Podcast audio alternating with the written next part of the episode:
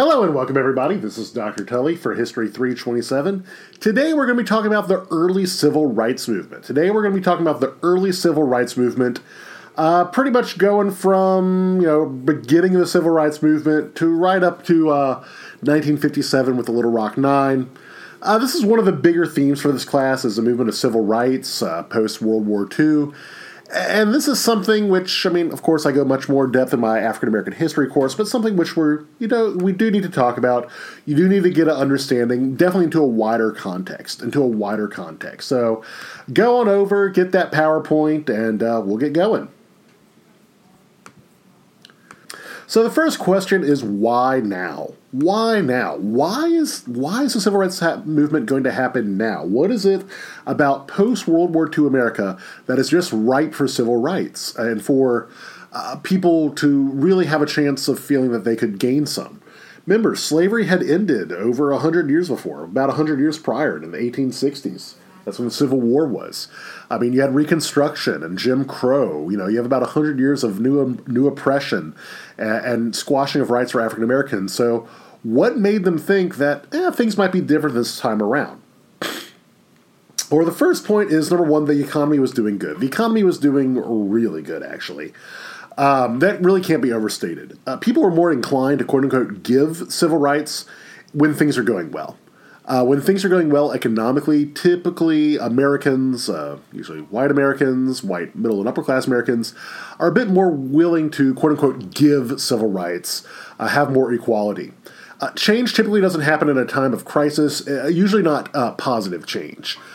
generally, in time of crisis, in time of economic downturn and hardship, people are more likely to grab on tighter to what they already have and so allowing things for civil rights and things like voting and other things, um, equality and access to uh, facilities was probably not going to happen in a time of warfare or a time when economically things were not that um, not that strong. Now, likewise, with the economy doing well, this is across the board. I mean, even though they do lag behind their white contemporaries, wages and material standards for African Americans were similarly rising. Uh, as I said, they are not doing you know one to one with their Afri- with their white counterparts, but black workers are making more money. They're living in better housing, um, you know, running water, um, electricity, things like that are becoming much more common for African Americans, even the poor African Americans. And also, the, the, and having a lot of money in, in society in general, in the country in general, uh, it makes post-war liberalism seem more realistic. Uh, Post war liberalism, think of something like the Truman Doctrine, this idea that money can solve all of our problems. Uh, the idea that, you know, we can, if we just spend the money, we have the resources, we have the willpower, we have the brains, we can fix all of our problems if we just put our heads to it and spend the money to do it. We can solve things like poverty and um, inequality. It's very idealistic, but that's something that's really occurring, and it's really supported by the strong economy. I mean, believing that you could solve your problems and you have the money to do it, that's a pretty uh, strong pairing right there. Now, but as, as things are doing really well, they also have to have to have a source of external tension, and that'd be the Cold War. This one also can't be overstated. The Cold War is really putting everybody on edge. You know, it's it's kind of the best of times and the worst of times for the United States because even though the United States is secure in its finances, there's still this existential threat of the Cold War. You know, the idea that if America were to ever make a misstep or a mistake, Russia would jump all over it. And Russian propaganda was very keen on highlighting the poor treatment of people of color within the United States. Uh, you know, when the United States is trying to influence these literal third world countries, third world meaning, you know, those who are not allied with the United States or with the Russians, who are the second world countries, uh, the U.S. and its allies are considered first world countries basically when they're trying to influence these countries in places like Africa and Asia to go with the United States, the Russians would counter with like, "Hey, people from Africa, look how horribly they treat their own African Americans." You know, in the United States, African Americans aren't considered citizens. They're subject to all sorts of discrimination and violence. What makes you think you're going to be treated any better if they treat their own citizens this way? This was used a lot all over the world as a reason not to trust the Americans. Uh, this is there's tons of Russian propaganda in these particularly African and Asian countries, also South American, basically when there's not white people, as a reason not to trust the Americans. In, addition, America feels like they have to look good on the world stage. Remember, the Cold War is not just about guns and ammunition, but also about hearts and mind. And the idea that the United States is getting bad PR, is getting a bad look because of this, is something they want to improve upon. Now, I will mention that something that you're going to hear throughout the civil rights movement, throughout the civil rights movement, and actually kind of to this day, I, I would say this predates the civil rights movement and it goes concurrently with the civil rights movement. It's still around to this day. Is an accusation that civil rights leaders might have some sort of communist ties.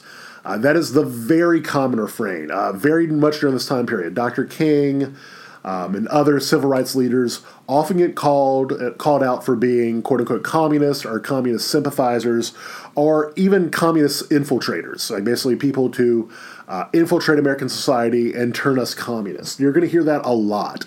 The idea that those uh, crusading for social causes are oftentimes considered communist, are labeled communist. This sort of accusation never really goes away. It's a very common one throughout U.S. history. Now, why does this happen? Well, number one, you do have some legitimate former communists in the membership of some of these civil rights organizations. Not a ton, not a ton, not a majority, not even a sizable minority, just some. But it's enough to give these accusations a little bit of credence, uh, give it a little bit of credibility that some civil rights leaders, not leaders, but some civil rights membership is uh, communist. One guy we're going to talk about in particular later on, Bayard Rustin, he is definitely a former communist, uh, and he's very high up, uh, particularly in Dr. King's organization. But the vast majority are not. Still, you do have some. Another is the legacy of the Jonesboro Boys. Uh, that is a case in Arkansas where several African American youths are accused of raping two white girls on a train. Uh, they're later found innocent. Basically, there was no way this job could have been done. This crime, not job, this, this crime could have been committed by them. Still, um, when, their original case came up, nobody would come to their defense. And so the American Communist Party came to their aid. They provided them some lawyers. You know, they, they said maybe we can link this to a civil rights cause. This is another legacy. Uh, the Jonesboro case, though, was, gosh, that was like the teens or the 20s. It was very old by the time the civil rights comes around. Still, it's an accusation. And, but the main reason why this happens is to delegitimize opposition. Uh, basically, by accusing somebody of being a communist, you delegitimize them. Basically, you kind of blank out their entire argument. You know, oh, you're just a damn dirty communist. I don't have to listen to you. That sort of thing. Uh, the third reason why it happens then is that mecha- mechanizations and organizations were already in place. Uh, there's a lot about the civil rights movement that is not brand new. I mean, honestly, a lot of the tactics of the civil rights movement are particularly new. Many of the organizations were not particularly new. Uh, for instance, the NAACP. The NAACP was started in the early 20th century. Uh, the Niagara movement by W.E.B. Du Bois and others uh, it does reach its height during this time period, but it's a much older organization. Uh, the NAACP, I believe, by the time we get to the 60s, had 10 tuple in membership. It's a much larger membership, and it's very much an elite organization of this time period. Uh, the NAACP engages in what I call top down leadership and top down civil rights movements, uh, doing things like using the courts and class action cases. They had had a long series of success in the courtroom. We're going to talk about some of these court cases. I mean, of course, you know Brown v. Board, but there's other court cases that come before it where the NAACP has showed that its its system for combating racism of going to like court cases in the Supreme Court is the way that they think they're going to get societal change. Now, for ground level organizations, uh, you have things like CORE, the Congress of Racial Equality, that had been that had been, had been formed around World War II. Uh, it's also getting very involved in this uh, in this civil rightsy thing. Uh, the media, the most immediate predecessor to the civil rights movement is the Double V campaign. The Double V campaign was a World War II movement, um, basically trying to promote patriotism but also military service. The Double V's being victory overseas against communism, not communism, against fascism and Nazism and Hitler, and victory at home against racism. The Double V campaign had had a lot of successes uh, getting African Americans to volunteer for military service, but also ending some uh, discrimination within the military. Uh, particularly in terms of letting people become officers. Uh, at this time, people of color were not allowed to be officers, even of all black battalions. Uh, most units were segregated. That changes uh, in the Korean War under Truman. Basically, no, sorry, uh, Truman. Yes, Truman, Korean War. You have organized units. Uh, Eisenhower is one who completely desegregates the military. Um, so you know he's he's an interesting guy. Uh, a. Philip Randolph also he's a labor union leader. He is a prime example of people who gets involved in the Double V campaign, and he's an elder statesman for this movement. And, and likewise, you have the awareness of media. Um, you have new media that is growing. Television is growing. Particularly, television is very key for the civil rights movement. Also, radio, newsreels, things like that. Uh, the press. There is a media that is aware of the civil rights issue and basically how to talk about it. And also, you have the rest of the country somewhat interested in learning about. So, what is the status for African Americans uh, prior to 1948? All right, prior to 1948 prior to the civil rights movement, what's going on? Well, by the mid 50s, which I know is after 1948, but work with me here. There are about 17 million African Americans within the United States, which is about 10% of the total population. Uh, the number of African Americans within the United States uh, varies from time to time. It's usually around 15 to 13% of the U.S. population. Uh, despite the various great migrations, most African Americans are living in the South, where Jim Crow was very much in effect. and what you have in the South is a very segregated society where social interactions were very much scripted to follow certain norms. Now, Jim Crow theoretically does not exist in the North, but you still have uh, basically compliance in neighborhoods and basically how interactions are supposed to be happening between African Americans and white people, basically uh, having the races be segregated, having African Americans give deference to white people, um, not have leadership roles, things like that. Lynching was not as popular as it was in its heyday. By the time we get to the 50s, there are not as many lynchings. Uh, in fact, one of the reasons why the Emmett Till case, which we'll talk about a little bit later, um, is such a big deal is because it is such a violent lynching at a time where there really wasn't that much. Uh, however, even though the lynching wasn't as common, the idea of having like a violent reaction or a violent response to breaking these social expectations that was still very much expected. It might not be to like a lynching case, but if uh, if African American were to violate these social norms, uh, you know, cross the line for decorum, quote unquote, how the races were expected to act, they could respect uh, expect a, a violent response for that. Still, things were starting to change, and, and from the Democrats of all people.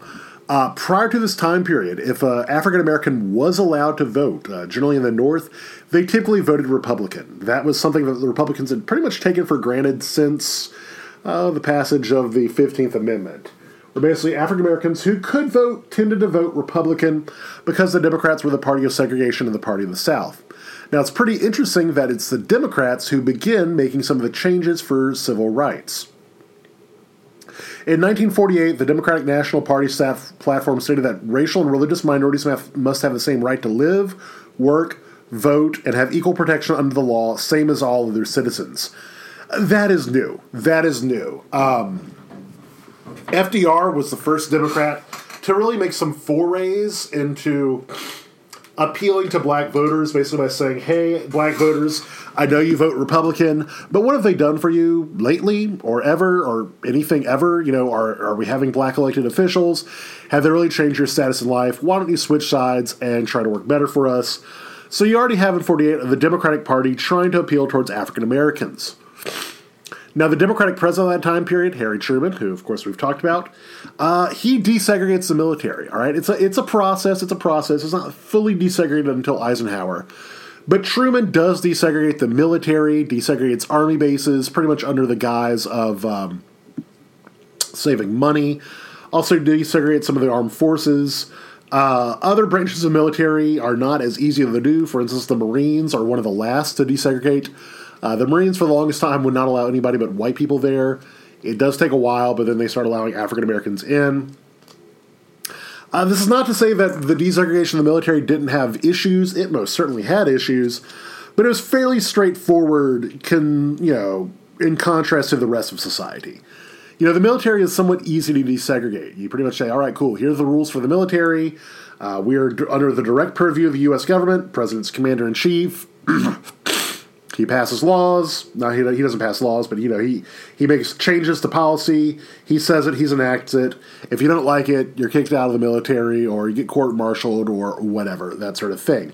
That's fairly straightforward, as opposed to the rest of society, which even if you wanted to desegregate, doesn't have as directive a mechanism to do that because the president can do stuff for you know government agencies and particularly the military, but things like schools, things like most society, uh, that's more under the purview of Congress. That's more under the purview of Congress, and Congress is loaded with Southern Democrats in seniority who are not particularly inclined to do much for civil rights. They're not inclined to make a lot of action. You know, they see that the party uh, the National Party is making more overtures to civil rights. They understand that there's a sea change coming. However, they don't think it's something that they should be really, really, um, you know, aggressive about. They figure they want to take it very slow, or maybe they pretend it doesn't exist. So that's two branches of government that really can't do anything. Or well, one one wants to do something but can't. The other one doesn't want to can do something but chooses not to. So you have the third branch of government, the courts. The courts, the judicial system is going to do its due diligence. This becomes the battleground for the early civil rights movement, in particular, various court cases. If you go on, you got Brown v. Board. This is probably the most famous court case when it comes to uh, ending desegregation, but it doesn't come out of nowhere. All right, it doesn't come out of nowhere. Uh, the NAACP had been trying cases for years, uh, for for literal years. They've been trying. Uh, it had a legal department. All right, it had a legal department basically to try cases, uh, figure out the best court cases, figure out sympathetic courts. Uh, the guy who founded it was a guy by the name of Thurgood Marshall. If you see him right there, he's a dude in the middle. Thurgood Marshall, right there. Uh, he later becomes our first black Supreme Court justice. Very, very important legal mind. Uh, he went to Howard Law School, was one of the f- sharpest legal minds in the world, period, regardless of race. He heads up this department for the NAACP, and he is really trying to find good test cases to show that racism is not only just stupid but also expensive. It's discriminatory. They're basically trying to find you know trying to find that these discrimination clauses are arbitrary. They're causing the states more money. They're causing resources that sort of thing uh, a pretty early big case involving uh, education in the 1950s was a case of Sweatt versus Painter. Uh, Sweatt versus Painter, fairly famous case. Uh, Herman Heman, not Herman. I always say Herman. His name is Heman. Heman Sweatt is a black man. You see him right there. There's Heman Sweatt. Uh, he's a black man. He lives in Houston. He dreams of becoming a lawyer. He dreams of becoming a lawyer, and he wants to go to the best law school, the best public law school in all of Texas. That'd be UT Law School.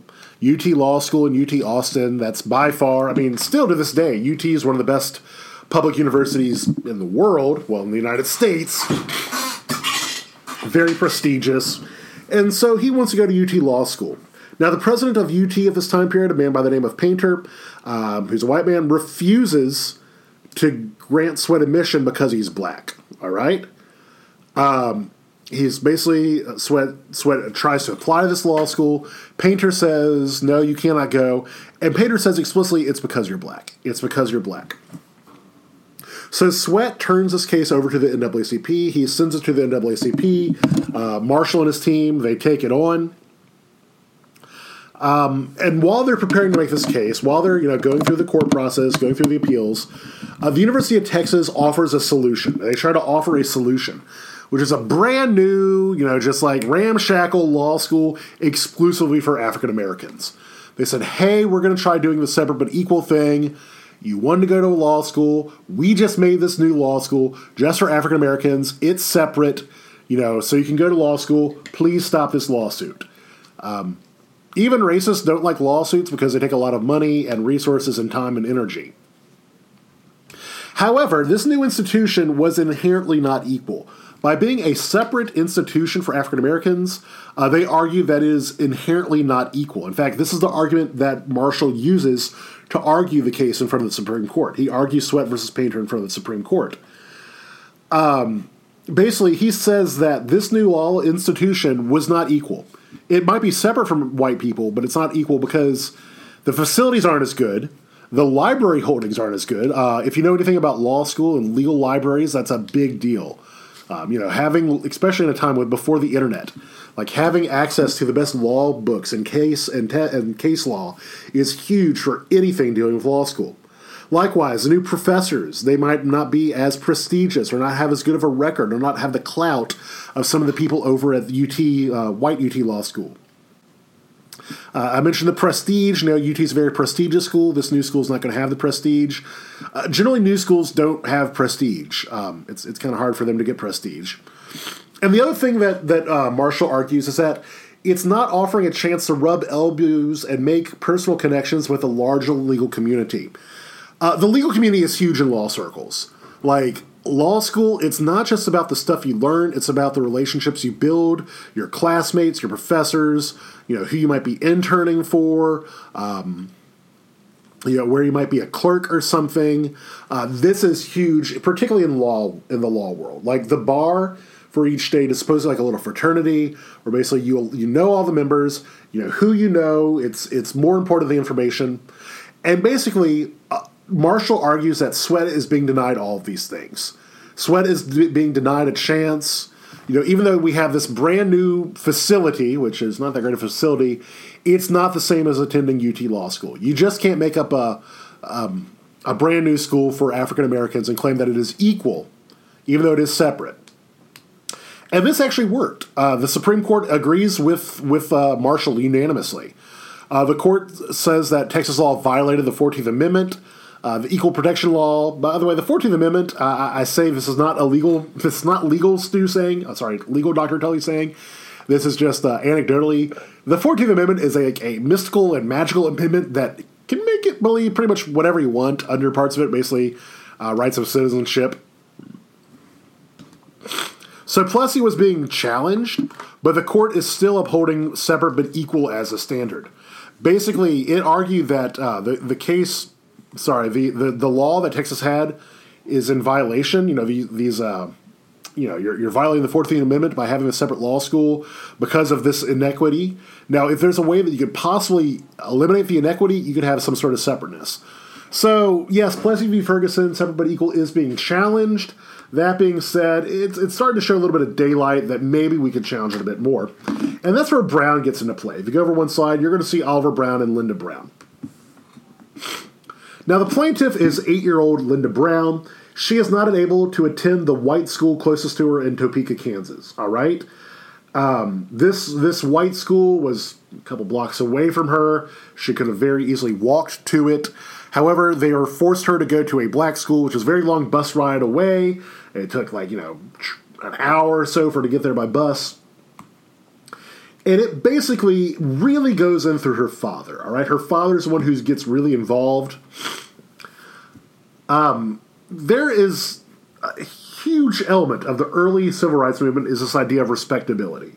This idea that basically African Americans involved in civil rights want to demonstrate to white America that they are inherently respectable, that they are not communist, that basically if you are against them, the only reason you could be possibly against them is because of their race and you're a racist. You know, they don't allow any other reason. And so that's why this test case is so key. There were plenty other cases. In fact, this becomes a class action case. However, Lydia, Lydia Brown is highlighted because she is such an easy case. You know, it's such an easy case because it is a very blatant. Hey, there's a good white, there's a white school right next to her, and the black school is about like an hour away or something. Likewise, her father. Her father was a welder, but he was also a minister.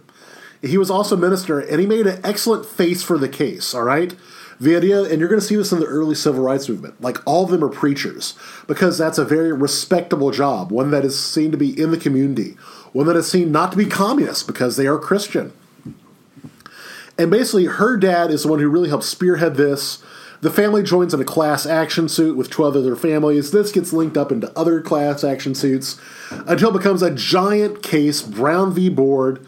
So basically, Brown, Oliver Brown, speaking on behalf of Lydia Brown because she was eight years old, she actually just passed away, um, becomes Brown v. Board of Topeka, Kansas. Board of Education, of Topeka, Kansas.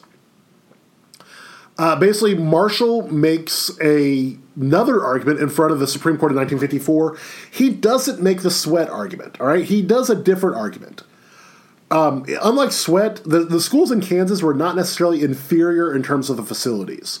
Uh, Kansas is unique in that at this time period, Topeka, you actually have fairly similar facilities between black and white students. That was not the case in most other places in the South.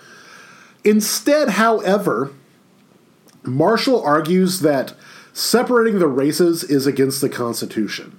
He, he argues that separating the races, if you go over one slide, you're going to see Marshall with Earl Warren, who we're going to talk about in just a second.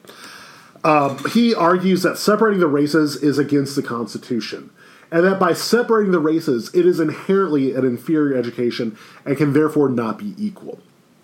It's a different argument than Sweatt versus Painter, which basically is saying, hey, you could make these equal, but it's all the intangibles. Uh, now he's arguing that just the act of separating black and white students makes it inferior. Well, unequal. And the new Chief Justice, if you see that picture, there's Earl Warren. Earl Warren had been the very conservative governor of California.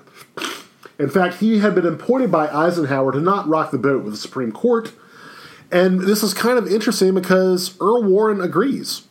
Earl Warren agrees with Thurgood Marshall, even though he's more conservative and basically he states in his um, in his opinion, he writes a majority opinion. He states that in the field of public education, separate but equal has no place. He literally states that. So everything seems great. This is a huge victory for the NAACP. The Supreme Court has just said we need to desegregate the schools. Now hold on to your hats. There's two major problems. This is where the story probably ended for you whenever you heard about it in high school, maybe in middle school, maybe in your you know February Black History Month program. You heard Brown v. Board of Education, hooray! You know, segregation is over. Not quite. First of all, changing the school system would take a lot of time and money. And the original court case doesn't say anything about when it should be done and how it should be done.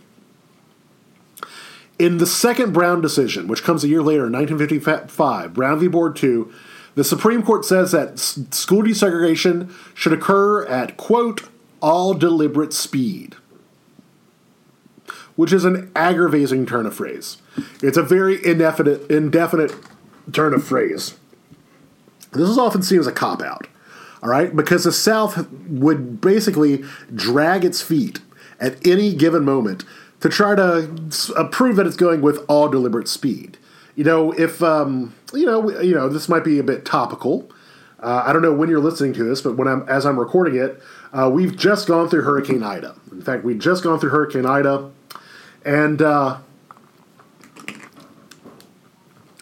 right now I'm kind of fighting with my internet company uh, and my cable company to basically be like, when is service coming back? When is service coming back? You know, I, I need my internet. I, would like to have cable back. And every time I call their 1 800 number and, and I talk to a person, they tell me that they're working on it and they're going to get to me as soon as they can. When is as soon as they can?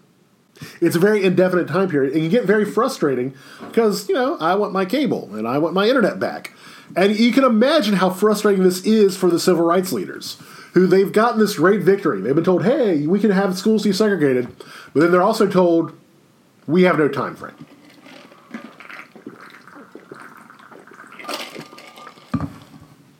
Also, it showed that the Supreme Court really didn't have a way to enforce this. Didn't really have a way to enforce this all that much. Didn't really have a way to enforce that all that much. And the other major problem is that this only applies to schools, and public schools at that. Um, although schools were a very important part of the Jim Crow segregation system, it was far from the only thing keeping black and white people apart. And in fact, in the rural Deep South, there were simply no black schools, period. Like if we're talking about the Mississippi Delta and things like that, where you have a very large African American population, they're so rural that they actually have no black schools, period. So, how do you desegregate something that doesn't exist? And while all this is going on, while all this, while the country is wrestling with this issue about what to do with school desegregation, is this overreach by the federal government interfering with the affairs of the South? That's when the Emmett Till case happens. And I, am going to give you a trigger warning about Emmett Till. There will be a slide that I'm going to show you that is graphic. That is graphic. It's from the time period.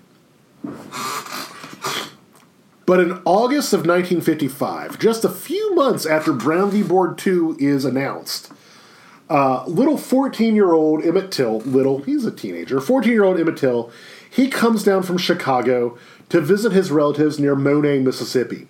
It's pronounced Monet. It's spelled money. It's pronounced Monet. It's Mississippi, y'all. I can't say it one way or the other, but it's pronounced Monet in the Delta, northwest Mississippi.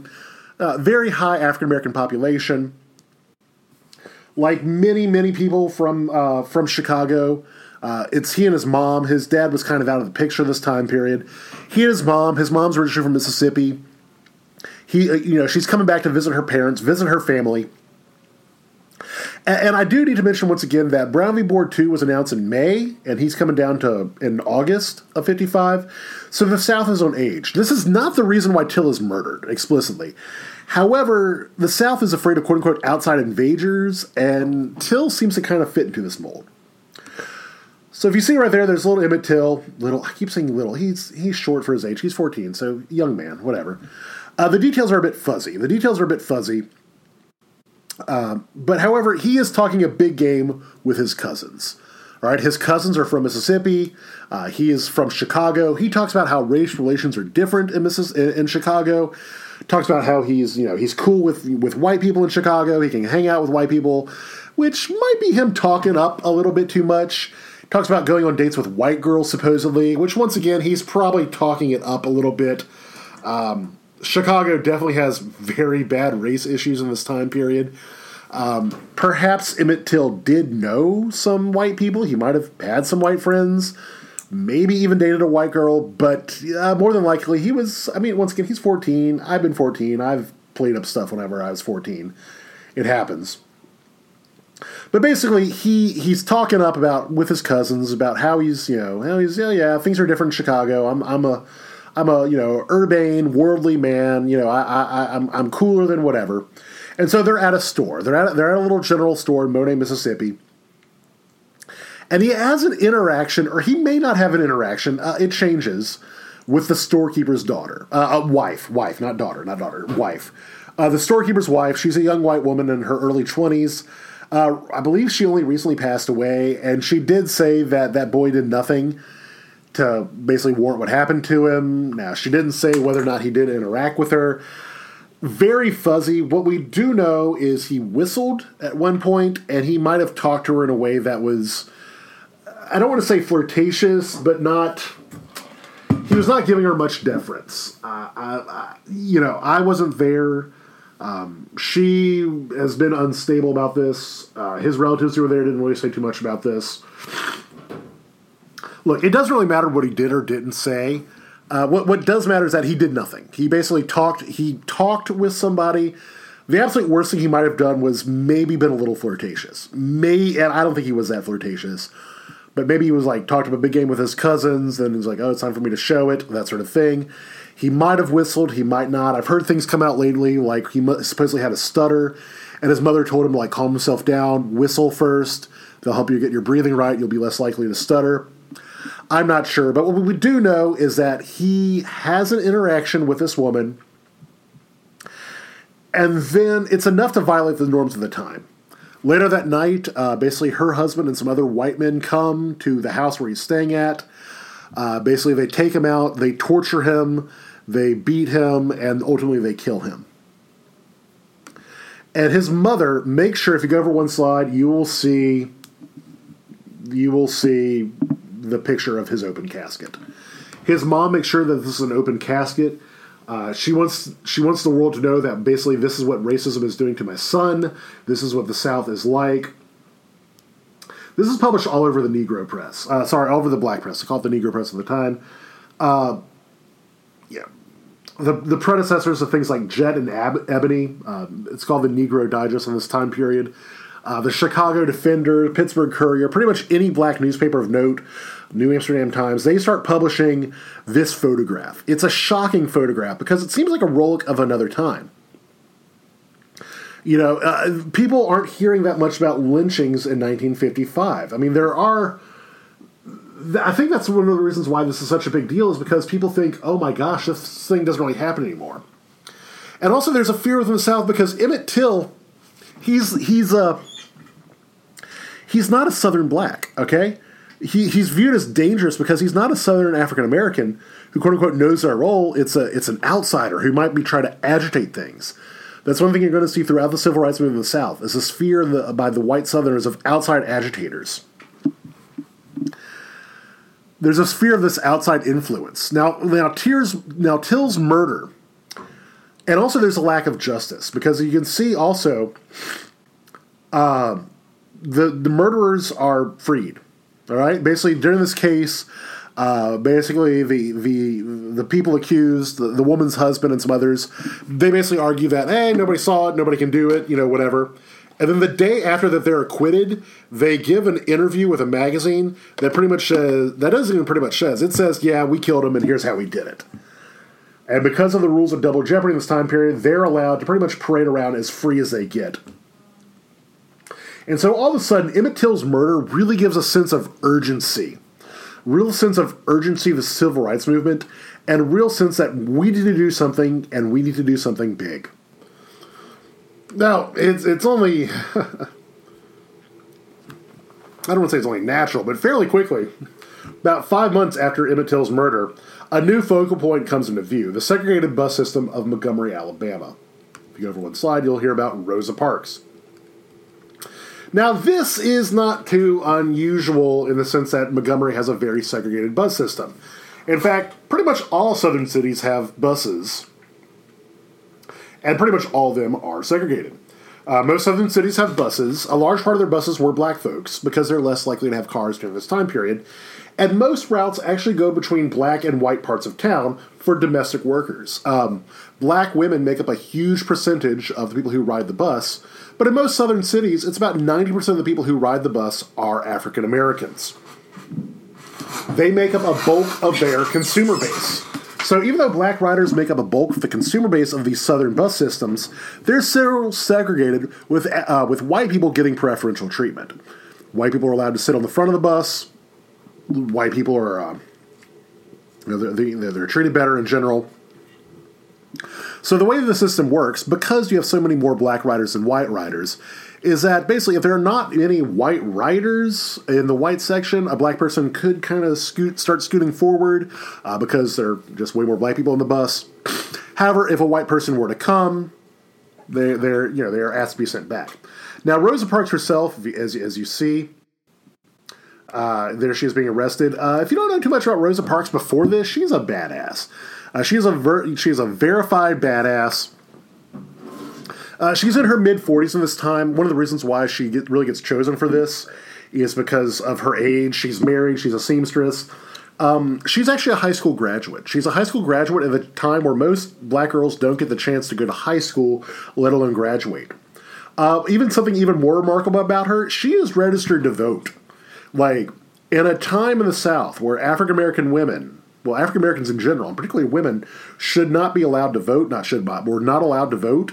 Like it's supposedly impossible within the Southern system to get a, a, a, black person to be able to vote because they have to go to the registrar of voters and they have all these like wackadoodle laws and fees and literacy tests and junk like that. She had somehow figured it out. Like she had figured it out. She had gotten registered to vote pretty much by herself. So it's very little surprise that she joins the NAACP and she attends the Highlander School for a session about protest uh, a year or two beforehand. Um, a lot about what Rosa Parks does is is kind of in that gray area between is it pre-planned, is it not pre-planned, that sort of thing. Because transportation was not a very unusual issue for civil rights. For civil rights, transportation come up quite a bit. If you go over one slide, one of the predecessors to this is the Baton Rouge bus boycott. The Baton Rouge bus boycott happens in 1953 uh, for similar reasons as the Montgomery bus boycott um, black riders being treated poorly, uh, that sort of thing. Uh, it only lasts for a couple days. The Montgomery bus boycott lasts for over a year. The Baton Rouge bus boycott is only for a couple days. But it has a lot of the infrastructure that was used. In fact, before they do the, uh, the Montgomery bus boycott, uh, Dr. King and, and um, E.D. Nixon, who are two of the heads of the boycott, they they go to Baton Rouge and they ask the people in Baton Rouge, they ask the leadership in Baton Rouge, hey, how'd you do it? Uh, basically, how do you get um, start up car pools of people who do own cars, getting in contact with the cab companies. Okay, I had to stop because my phone rang for the first time since the storm. That means our phones had come back. True story, I'm not making this up. I was all excited because I got a call. I was like, oh my god, the phones are working again. And it was a it was a robocall about my car's warranty expiring, so of course that's the first thing that comes through after the storm. Anyway, yeah, they, they go to Baton Rouge. Um, cab companies are also somebody very important to talk to whenever these bus boycotts because they can make some money too. You know, uh, the cab companies and the bus companies are kind of in competition. Cabs are more expensive, but they, they basically they could see about you know negotiating for cheaper rates if we can guarantee you more uh, more customers, that sort of thing. So that's some of the infrastructure that's later used for Montgomery. Also, earlier in 1955, all right, another thing, you, another wrinkle to the Rosa Parks story is earlier in 1955 in Montgomery, um, another woman was arrested for doing something very similar to Rosa Parks. She was a young lady, African American, who was arrested for sitting in the white section. It comes out later that she's actually pregnant and not married, and so the NAACP does not touch her. They don't take that case because they think it's going to bring up moral issues and make the you know make the movement not look good. Remember, the NAACP is all about you know this idea of respectability. If you're against us, the only reason you'd be against us is because of our race. An unwed teenage mother in this time period would be viewed as a moral failing, and basically they did not want to open themselves up to that. So, in December of 1955, in December of 1955, Rosa Parks, uh, if you go over one slide, uh, of her own fruition, but it wouldn't surprise me if E.D. Nixon, who was head of the NAACP in Montgomery, made a suggestion to her, considering how fast this all came together. Um, Rosa Parks was a secretary for the NAACP. She was definitely like in the room where they're talking about doing a bus boycott of Montgomery. Look, I'm not saying she's a plant. I'm just, I'm not even saying anything about her. She's a great woman. I'm just saying there's enough things out there that maybe it wasn't completely spur of the moment, considering how quickly the whole mechanization came into place uh, for once they had, once she got arrested for going right into the bus boycott. Um, Nixon is he, Nixon is of an older generation. He's an older generation. He's not the best public speaker. he wants a very good public spokesperson to get involved with it. So he gets go goes with a young guy. Go over one slide. You know him. You take you have his day off for a holiday. Uh, you definitely heard about him, Dr. King, Dr. Martin Luther King Jr. Uh, he becomes a spokesperson for many reasons. Uh, number one, he's young. He's a minister. He's married, good looking, very good speaker. Uh, he'd only been town for two years. He'd only been a preacher in Montgomery for about two years in this time period. Uh, he's about 26 or so when this happens. Uh, he, he's a young man. He was a little too young to fight in World War II. He was born in 1929. He's a young man, a uh, young family man. He also comes from preaching royalty. That's probably something you haven't really heard about before. If you go over one slide, uh, Daddy King, like Dr. Martin Luther King the First, uh, Dr. Martin Luther King Sr., uh, is a very, very, very important preacher within the African American community. He's a big time preacher in Atlanta. Uh, very a lot of clout. You can see there's Kings one through three. Um, his son's still around. Dr. Martin Luther King, the th- well, sorry, he's not a doctor, but Martin Luther King III, he's still around. You'll, you'll see him on TV from time to time. But his dad is a big time preacher, very important, a lot of clout. Um, his dad's kind of the reason why King gets some of the positions he does so quickly. Uh, this is not to say that King doesn't have his own talent. He does. King, King is amazing uh, once they give him the chance to speak and do things like that. But one of the reasons why he shoots up so quickly in the civil rights world, particularly on the national stage, within the community itself, is because of his dad. His dad has a lot of clout. Now, why he sustains it and why he becomes a national figure is because of his speaking. Um, he's really good on TV. Like, this is going to sound weird, but the movement learns very quickly that King is awesome on on TV. He gives a very respectable face, a very preacher face to it all. Did I mention respectable? I need to respect mention respectable like 20 more times. Absolutely, that is what King is all about. He is the king of respectability, king of speaking, very clear. And this boycott goes on a lot longer than anybody imagines You know, they're thinking it's going to be like the Baton Rouge bus boycott, which is, you know, it's a couple days. They think maybe it might go on for a week or two, may, possibly a month. It goes on for about a year. It goes on for about a year. And he does a very good job. What King does, he does a good job of linking this with the American tradition of protest, of protest for rights. He links it to other protest movements. He's basically saying we're trying to be good Americans too. Uh, he is very keen on this idea of respectability, this idea that basically you must be as respectable as humanly possible. You must, you know, show up in your Sunday best. That's something you probably have noticed if you ever watch civil rights movement stuff, or whenever you watch some of these videos uh, that I have for you on the um, on Moodle uh, about basically the, these protests how they're in their Sunday best, how they're wearing, you know, coats and ties and, and, dresses, you know, neat and clean every day. That is on purpose. They don't normally dress that way. People in the 60s, you, you might think from Leave It to Beaver or something, people dress like that all the time. They didn't necessarily. Uh, they are doing that here, though, because King's like, look, if they could say you look ratty or nasty or you look poor, they could say that's why they're against you and not because that you're African American. And so they're very mindful of being respectful. He tells them, like, look, if if the police are doing horrible things to you and you throw a punch, well, guess what? The cameras are only going to see the punch. He's mindful of the television. He's mindful of the television. He's like, if one of you does something bad, not bad, if one of you strikes out in violence, it's going to look bad on all of us. He, he's the he's the king of of nonviolent protests, kind of going off that Gandhi model. Uh, basically, like if you're not violent, if you basically if you just passive nonviolent protest, the people who go against you, if they are violent, they're going to look worse. It looks like they have the moral inferiority. Now, this boycott actually makes it all the way to the Supreme Court. Supreme Court decides in November of 1956, so about 11 months, almost a year after the boycott began, that segregation violates, surprise, surprise, that magical, mystical 14th Amendment. And basically, this is. Um, this should be an end of the boycott, but it's not for a hilarious reason because the boycott goes on yet another month, even though the Supreme Court says the law is unconstitutional, since the city of Montgomery, in kind of a final way to like kind of stick it to King, fines him $85 for not having a permit. They're like, fine, look, we're, we're, we're desegregating the buses. Your protest worked. However, you didn't have a payment. You owe us $85. He had the money. Like it would have been no thing. It would have been no thing to get the money still he's like nope it's it's you know it's it's it's the it's it's the you know it's the moral of the thing it's the spirit of the thing i'm not going for it. So even though the supreme court had ruled against it and theoretically the montgomery bus system had been desegregated he kept it going until the city waived the fine.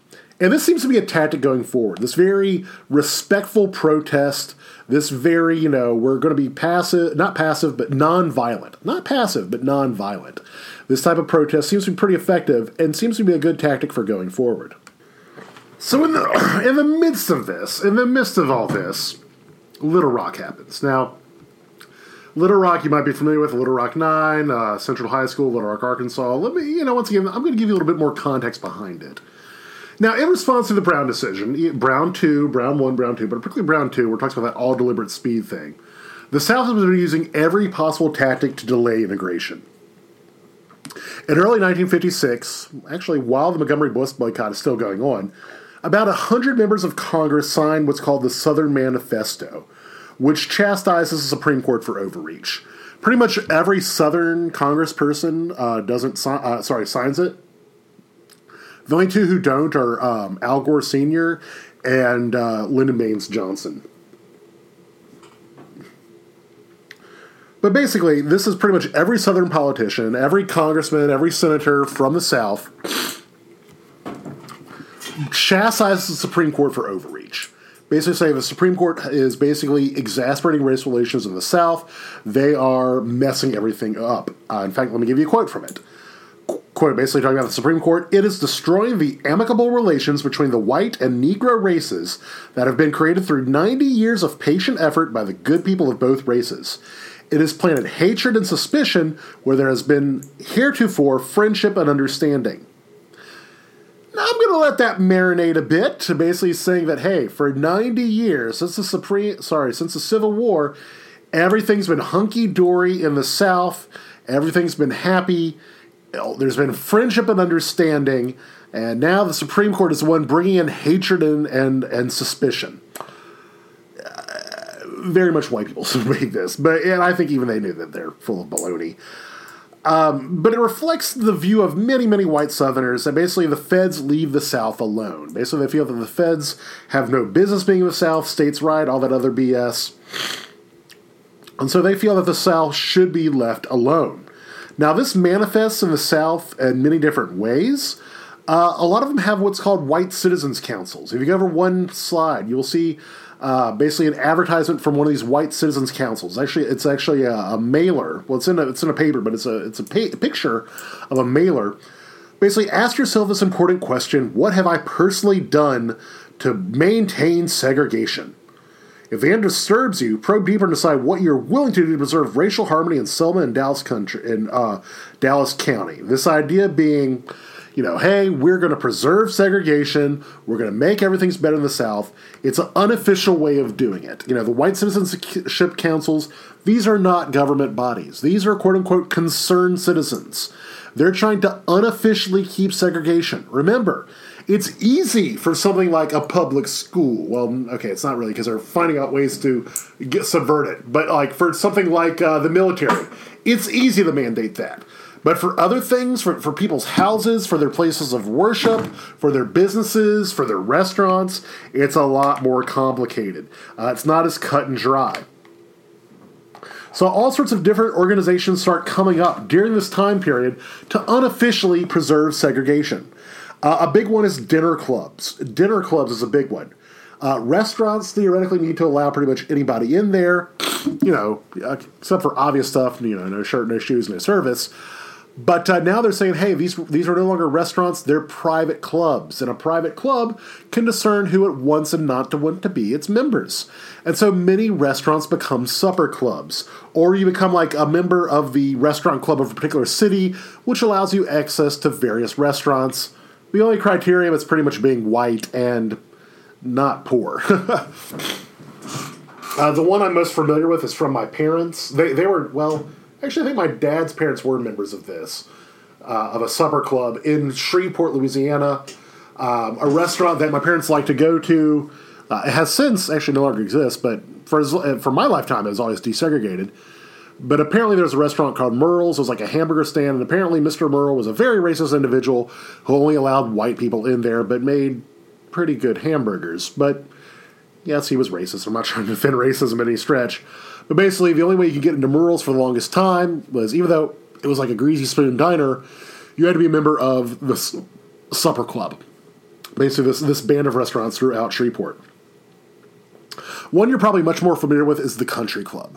Uh, the Country Club this idea that there are like you know swimming pools and tennis courts and golf courses um, only for members. Before this time, most cities have those. You have municipal golf courses uh, municipal pools, things like that. However, once they start becoming desegregated, people don't like that. Like, well, if you make a separate club, you can become a member of it, and then we can say who can and can't participate. Uh, same thing with homeowners associations. Most country clubs have an affiliated neighborhood. So basically, you join the country club, you have to be uh, supported by membership by other members, and uh, some of these are still rather lily white to this day. Um, I grew up in Baton Rouge, and there's two country clubs in Baton Rouge. The Country Club of Baton Rouge is the Country Club of Louisiana. And whenever I was a kid, uh, the Country Club of Louisiana had a couple African American members. Master P most famously moved in there whenever I was in middle school. I remember going to a birthday party at a friend's house there, and uh, it wasn't at Master P's house. Uh, my friend was not Little Romeo. That'd be hilarious if that was the case. It'd probably explain a lot about my uh, choice of vocation and research. However, it was next door to Master P's house, and I remember being able to look in. He had like a full size NBA basketball court in his backyard. I want to say Little Romeo was at the birthday party. Master P was not at that particular birthday party, but I remember seeing Master P buying milk and stuff. Uh, but the other country club, the Country Club of Baton Rouge, was all white. And I want to say until relatively recently, it was still like all white in its membership. Now, once again, you know, there's, you know, they, they could say, oh my goodness, I wasn't racist in doing this. I'm just going to try to, you know, keep the quote unquote good people, keep out the riffraff, that sort of things. If you go one more slide, you'll see another picture of these citizens' councils from the time period, talking about things like states' rights and racial integrity. Uh, notice the Confederate flag. Uh, the Confederate flag starts coming back as a symbol of not just the Confederacy, but the South and also segregation. Uh, for the longest time, like immediately after the Civil War, if you saw a Confederate battle flag, it was to denote the Confederacy, like that four year failed rebellion. Like you might see it at a cemetery to denote a Confederate grave. But you know, starting in the 1890s and really once you get into the 1920s and really expand upon in the 1950s, the Confederate flag becomes a symbol of just racial solidarity, whiteness, uh, the South in general. It takes on more dimensions than just a, a four year failed rebellion. So while all these are coming up, in Little Rock, go over one slide, you're going to see Orville Fa- Faubus. Wonderful names we don't get anymore, Faubus. Basically, in 1957, which was the year before the gubernatorial election, Governor Faubus decides to make a little bit of a show of it. Uh, he brings in the Arkansas National Guard to the campus of Central High School in Little Rock, Arkansas. Central High School was the premier high school in Little Rock. Uh, maybe your your your your town had that growing up. If you come from a larger city, um, there's often the flagship public school. You know, basically that's that's the the quote unquote good high school. You know, maybe it's a magnet program or something. And basically, he brings in the National Guard to guard against violence from, quote, the black parents who might want to enroll their children. He says basically, maybe some black ch- parents want to enroll their children. There is this insinuation that um, the civil rights protesters, they're communists, they're outsiders, they're trying to rile up the otherwise peaceful black population. Uh, kind of continuing that Emmett Till line and the line that was said during the, in the Southern Manifesto of like, oh no no no, African Americans are happy. It's only when outside agitators come in they ruin everything, and basically they're going to make them do things that makes them not as otherwise peaceful. Now, nine students, who you ever one slide, they do try to enroll. You're going to see the pictures of the Little Rock Nine, plus one friend, all right? Plus one uh, older friend they have with them. You see her right there, uh, back row, second to the right. So, um, yes, I know there are 10 people pictured, but it's a Little Rock Nine, plus one friend of theirs. Uh, they do try to enroll, and they are all, quote unquote, the best students. Once the idea, the idea of respectability comes in Every single one of these students that tries to enroll has a 4.0. They all have married parents. All their fathers have jobs. Uh, many of them, their fathers were in the military and had honorable discharges. Uh, they own their own home. They're members of churches. All these things for respectability. Remember, they're really pushing this line that if you're against this, the only reason is, is because we're African American. They're trying to get rid of any other way that somebody could oppose them. And likewise, uh, the Little Rock Nine were accompanied by a group of integrated ministers. You have black and white ministers, black and white ministers who have come together to basically say, hey, this is something that needs to happen. So they're really trying to get rid of this idea of outsiders. They're trying to get people from the town, from Little Rock, white ministers in Little Rock who might be willing to go along with this. So they go to the door of Little Rock High School, sorry, of Central High School in Little Rock, when they make it to the door, the door is locked. The door is locked, and the National Guardsmen make them go home. The National Guardsmen come, they make them go home. And all of this happens in front of television cameras, which ironically, Faubus thought is good for him at first. At first, Faubus is like, This is great for me. I can now show the world this is how we do it here in Little Rock. This is how we do it here in Arkansas. We're strong on racial issues. We're not letting people, you know, we're not letting uh, people railroad us. We're going to show the people of Little Rock that we are standing up for the South. He doesn't think that this is going to make it bad or have backlash. He doesn't expect the rest of the country to really care about this. He expects the news cameras that come to be local news cameras, and they're going to show that throughout Arkansas. It's going to help his reelection campaign. He doesn't think the rest of the country is going to care too much about this because it's very small potatoes. It's only a handful of students in Little Rock. However, this makes it to the national news, and then Eisenhower has to get involved. Now, Eisenhower is a very, very interesting cat. All right, he's an interesting cat. He's very hard to pin down when it comes to racial issues. He's kind of moderate, and it can be very uh, frustrating to understand him. Uh, particularly if you're somebody very keen on civil rights, he can be very frustrating because he supports equity for African Americans. Uh, he is one who's okay with the uh, with desegregation of the military. He helps further desegregate the military that Truman does. Likewise, he desegregates Washington D.C. He says there's no sense for Washington D.C. to be segregated. We're just wasting money. He kind of comes it from the financial angle, saying that basically separate but equal is causing us to build twice the stuff. We don't need it. But he also understands that there's going to be backlash. In his private moments, he, he tells his advisors that, yes, I understand that I'm in favor of integration and equality for African Americans, but he also says, I realize if I push too hard, there's going to be backlash against African Americans against me. The white people, he's like, you know, they, they're understandable. When they want their kids to, quote unquote, have good educations. They don't want their students going, children being students like African Americans, which yes, sounds horrible for nowadays, but for the time period was viewed as something that was quote unquote understandable. The main thing you need to realize about Eisenhower is that he realizes there's going to be a backlash.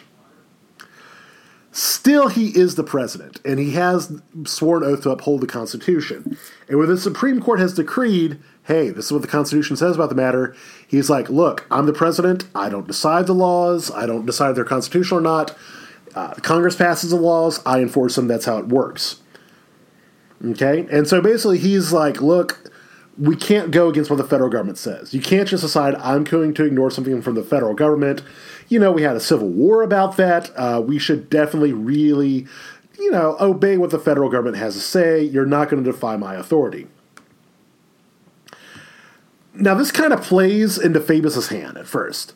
Faubus basically is like, look, he, tells the Arkansas voters, look, your values are under attack by, a, by quote unquote uppity Negroes and a fascist federal government. He says basically, look, the federal government is fascist. They're coming against us. They don't care about your individual rights. This actually plays into Faubus's hand at first. This riles Southerners up even further. First part, Eisenhower does try to tone things down. Uh, he hopes that moderates in the South can talk some uh, sense into Faubus. He's like, look, I'm not trying to be really upfront about this. He understands there's going to be a backlash. Yet Faubus never stands down. So Eisenhower takes a symbolic step. If you go over one side, you'll see a symbolic step. He's like, all right, Faubus called in the Arkansas National Guard. Okay, cool. I'm going one step further. I'm going to order members of like the Army to integrate black students, basically to integrate the high school by not even force, but by military escort. And by justifying this action, Eisenhower is talking directly about the Cold War. That's something that Eisenhower talks about. It's like, look, um, Russia is making fun of us. You know, we're, we're acting like this, and we're looking bad in front of the eyes of the world. You know, we're talking about liberty and freedom, and yet we're not doing it. And so basically, this integrates uh, Central High School in Arkansas. There's actually very limited incident after the initial integration because mainly the parents who had a big problem with uh, students attending, you know, black and white students attending together, had already pulled their kids out. So pretty much all that was left was white students who didn't really care or were okay with it. Um, apparently, during the first day, um, some of the black students, some of the black male students were asked over to eat lunch with some of the white male students, and they chilled and they realized pretty quick we're just high schoolers and you know we have a lot in common. Uh, still, it was uh, very much. It helps Faubus in the short term. If you go over one slide, you will see basically there he is holding up his his newspaper that basically the feds are forcing integration. Oh my gosh, I'm going to be your one you know defender against Arkansas values. Wins re-election very easily, seen as a person who stands up against the corruption of the federal government for the sake of Arkansas. Likewise, uh, Arkansas's legislature goes a step further uh, by closing all public schools. After that year, they close all public schools in the state of Arkansas, which makes Eisenhower's victory um, very limited. Now, in spite of all this, more backlash is occurring. Uh, a lot of backlash starts happening. Backlash you may not be familiar with. If you go over one slide, blockbusting starts happening. Uh, blockbusting is something you've probably never heard about, but it is fascinating. One of the things I'm going to have you read, it's probably going to be the best thing you read all semester in terms of getting a idea about the mindset of somebody who's making money off of segregation, who's making money off of people's racial fears. It's called Confessions of a Blockbuster. It, it came out in the Saturday Evening Post. You're, you're going to see right there. Uh, basically, you know, what would you panic if a Negro moved in next door? This idea that basically how these people, all right, he's, he's talking in Chicago. He's talking in Chicago uh, how basically he's like, look, I make tons of money. He's like, I make $100,000 a year, and you can do that too if unless you're lazy. He, he pretty much says that. He's like, and that's that's equivalent to about a million dollars uh, a year. He's like, and anybody could do it by not being lazy. Basically, what he does is he goes into neighborhoods.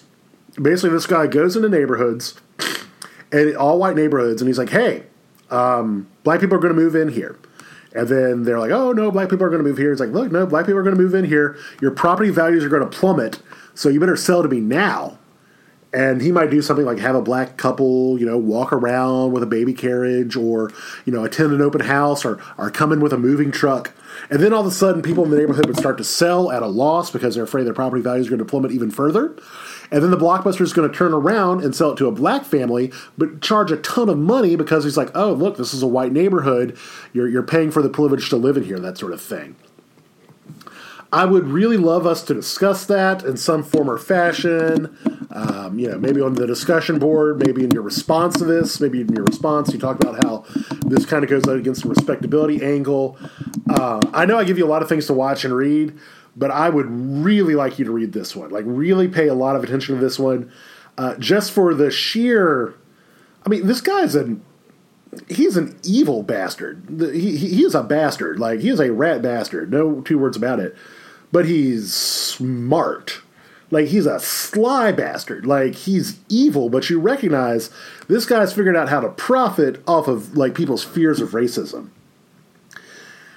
But in a larger sense, people are starting to realize that change is going to come. Change is going to come. Fight it all they want. It's clear the old racial system would no longer be challenged. Likewise, once we get into the 60s, there's a new youthful energy, and that's going to be reflected in the presidents of that time period. But we're going to get into that next week. So, why don't you do the written response? Really read Confessions of a Blockbuster. It's only five pages, it's very easy to read. I, I of course, I don't love racism, I don't love segregation, but just reading how this, this evil genius bastard asshole is making tons of money playing off of racial fears. And just seeing him talk so glib from this it's it, it's remarkable. So for that this is dr tully for uh, history of 1945 to present talking about the early civil rights movement and hopefully you uh, have a better understanding of it now. All right take care